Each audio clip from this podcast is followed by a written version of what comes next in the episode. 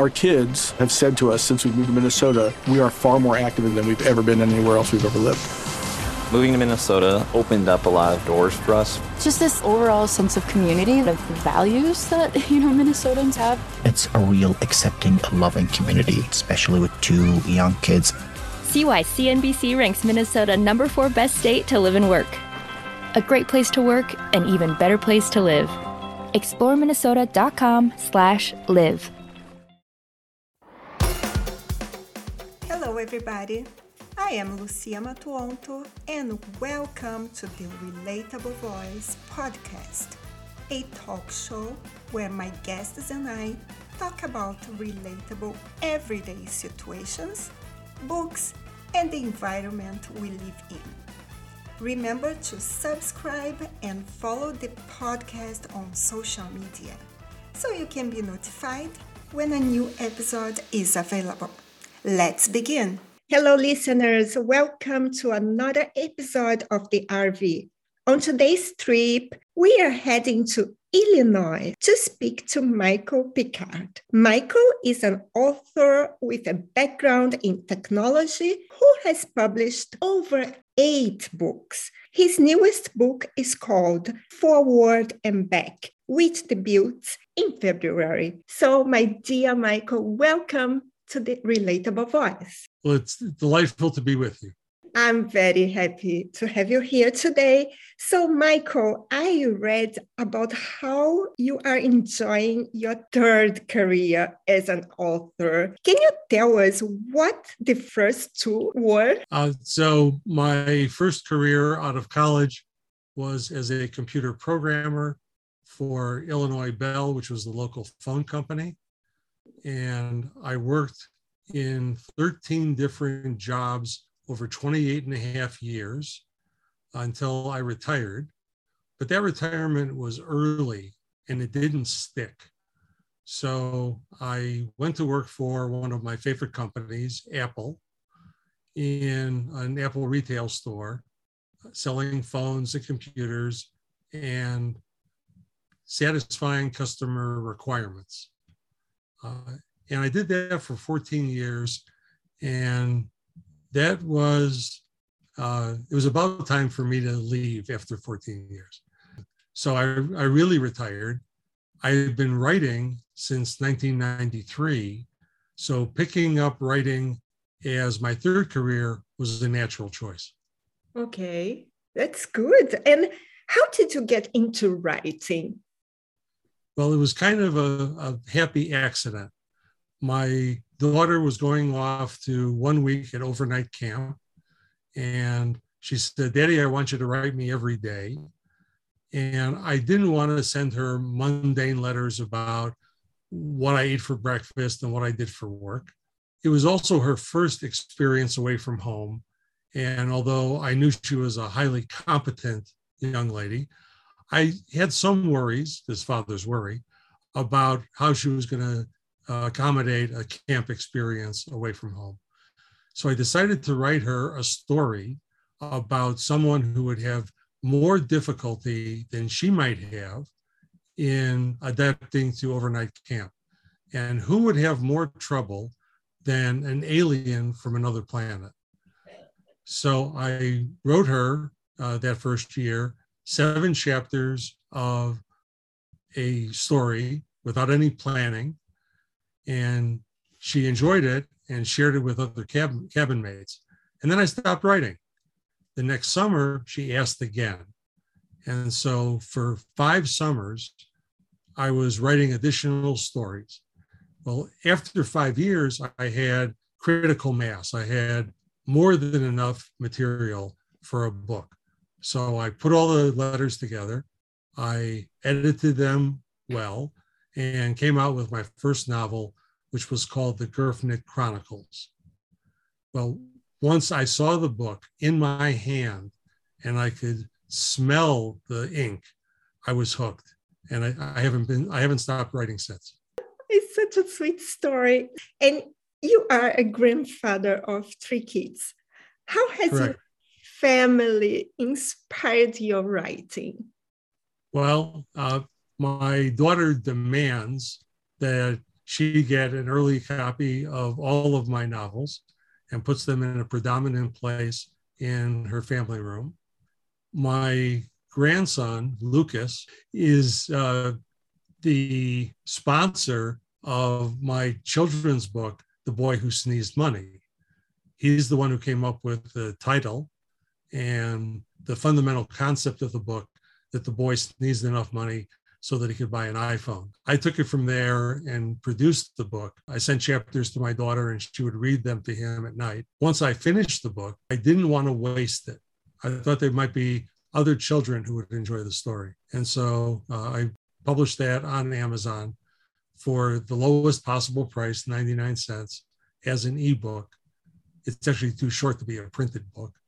And uh, all the uh, proceeds for sales of the book go to Lucas. So he bought more than one iPhone. Parents are still working that out.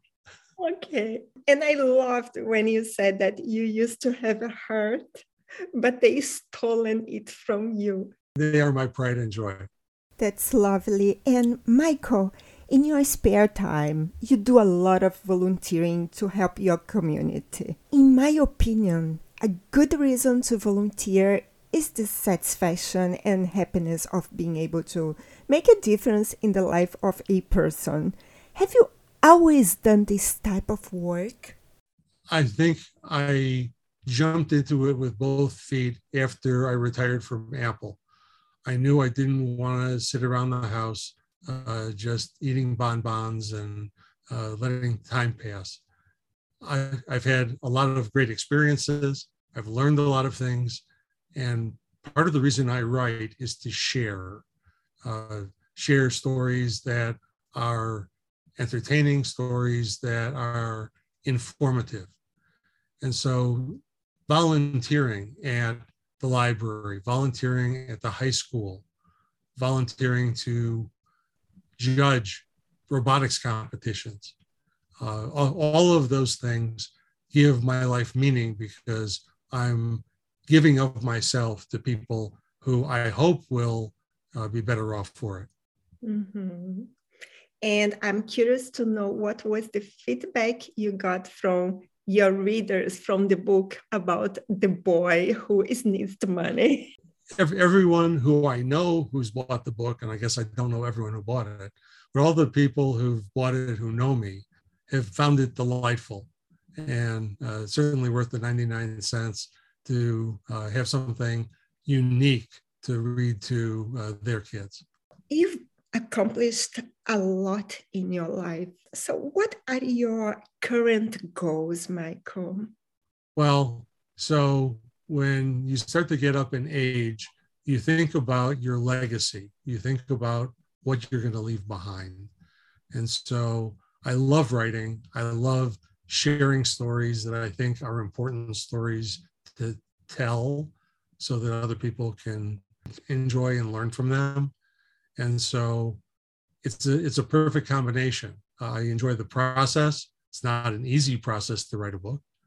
It took two years of writing and editing and editing and editing for forward and back to finally be ready for release. The, the process is quite fulfilling.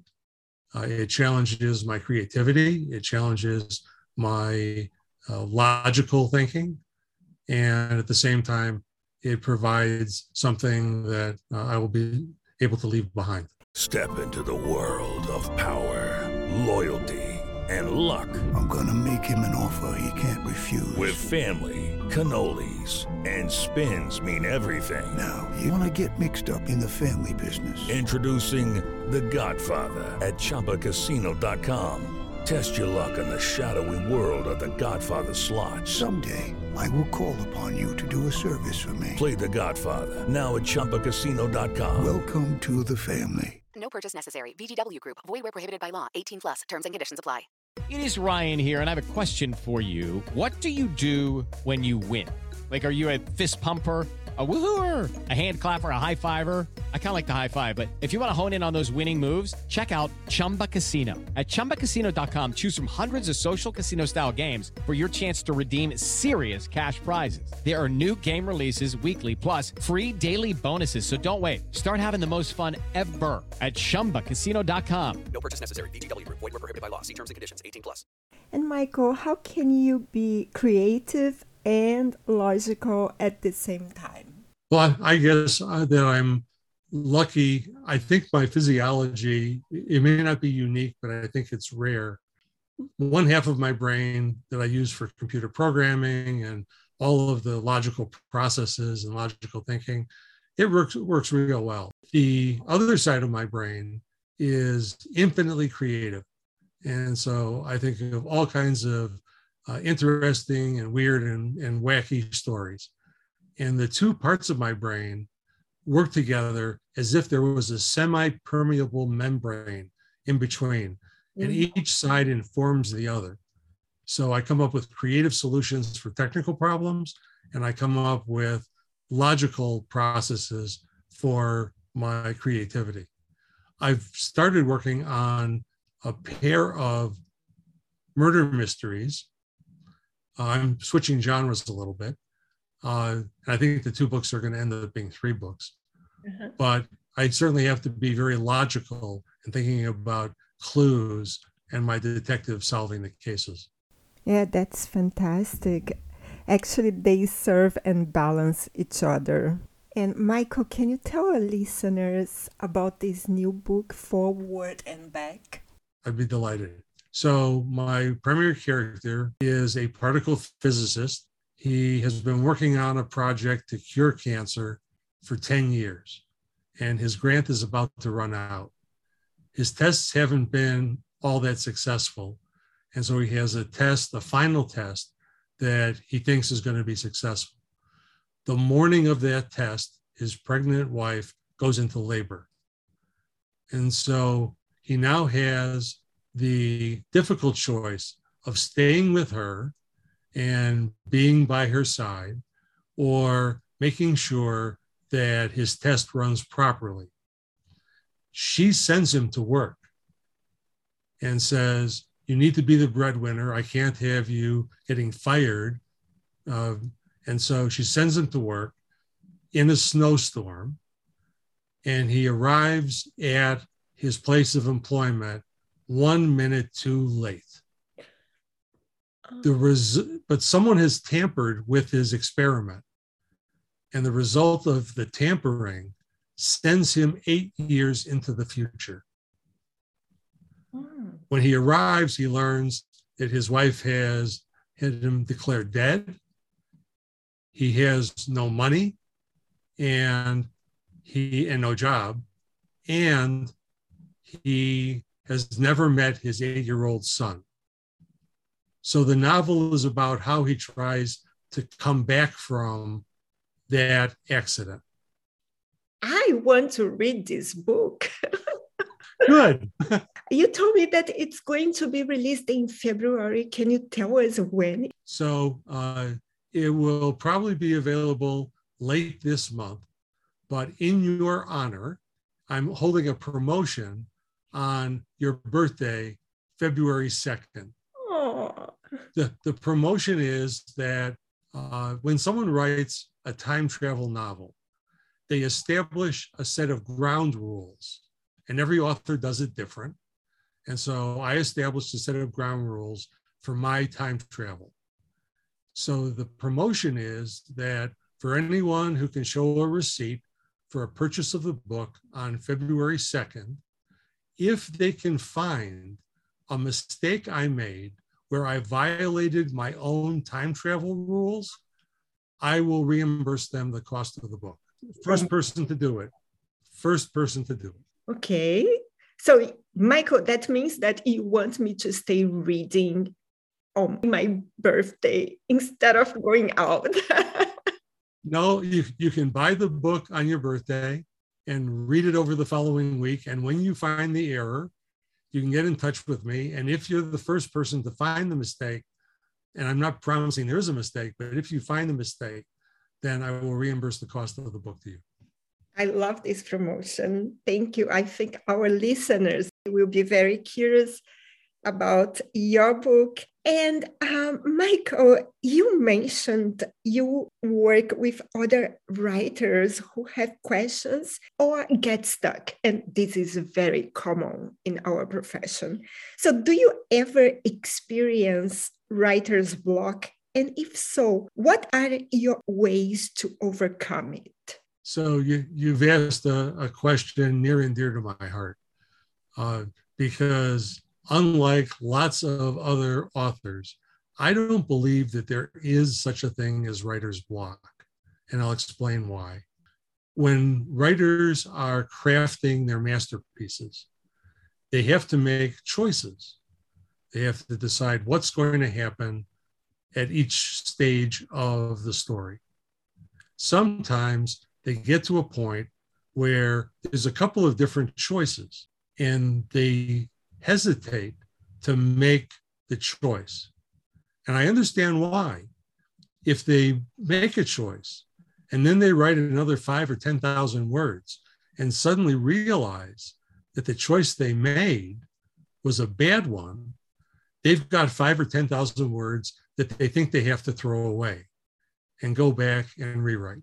So I understand the hesitancy, but writing requires authors to make choices. And so instead of saying to other people, I have a choice to make and I'm unwilling to make it because of the consequences, they say, I'm blocked. I don't know what to write. Yeah. I so, so I, I advise uh, people uh, when they talk about writer's block that they should have the courage to make a decision and maybe they have to think about the consequences of that decision down the road from the scene that they're working on and, and what it might mean later on. And then make an intelligent choice to proceed with their novel but not to throw their hands up and say something is happening that's outside my control because it's completely within their control. And sometimes people just procrastinate. I, I will tell you that in the last couple of novels I've done, there have been points in the novel where I've hesitated and said, I have to make a choice. And so I made a list of if I make this choice, then what is that going to mean later on for my character, for other characters, for the plot? And once I had those lists, I made an informed choice and kept writing. Well, I am a, a planner, so I know the characters pretty deeply. I know the the place that they are living and working.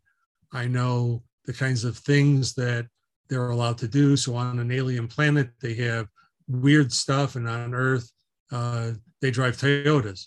So I, I plan things out to the point where before I take the story out of my head, I could sit down with someone who was willing to allocate the time and I could tell them the entire story because I know it well enough.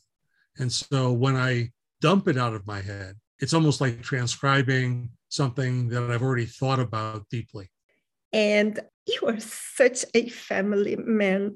Do you have any words of wisdom to any new father out there? So, my daughter isn't the kid anymore, but I think that the best thing you can do is make sure that your children know that they are loved and that they know that they have your respect, that you have that style of relationship so that if they're going through a tough time, you're the first person that they would think of coming to uh, to be able to help them through the, the difficulty.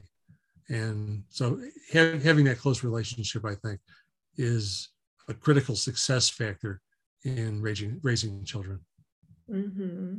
Yes, totally. And Michael, where can our listeners connect with you online?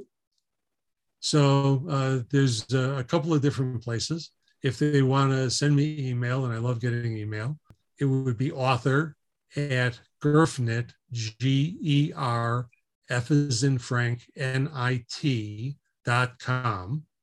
If they'd like to look at my current catalog or later this month, the catalog that's enhanced by Forward and Back, they can go to www.gerfnit, G E R F N I T dot com.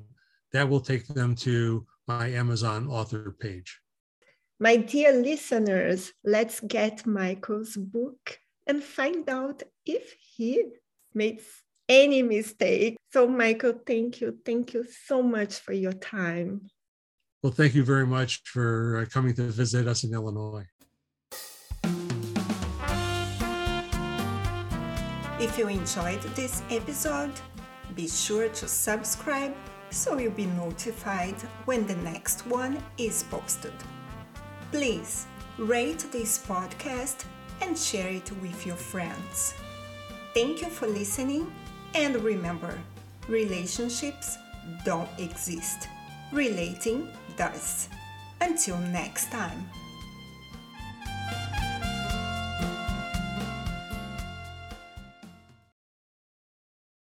Our kids have said to us since we moved to Minnesota, we are far more active than we've ever been anywhere else we've ever lived. Moving to Minnesota opened up a lot of doors for us. Just this overall sense of community, and of values that, you know, Minnesotans have. It's a real accepting, loving community, especially with two young kids. See why CNBC ranks Minnesota number four best state to live and work. A great place to work, an even better place to live. ExploreMinnesota.com slash live.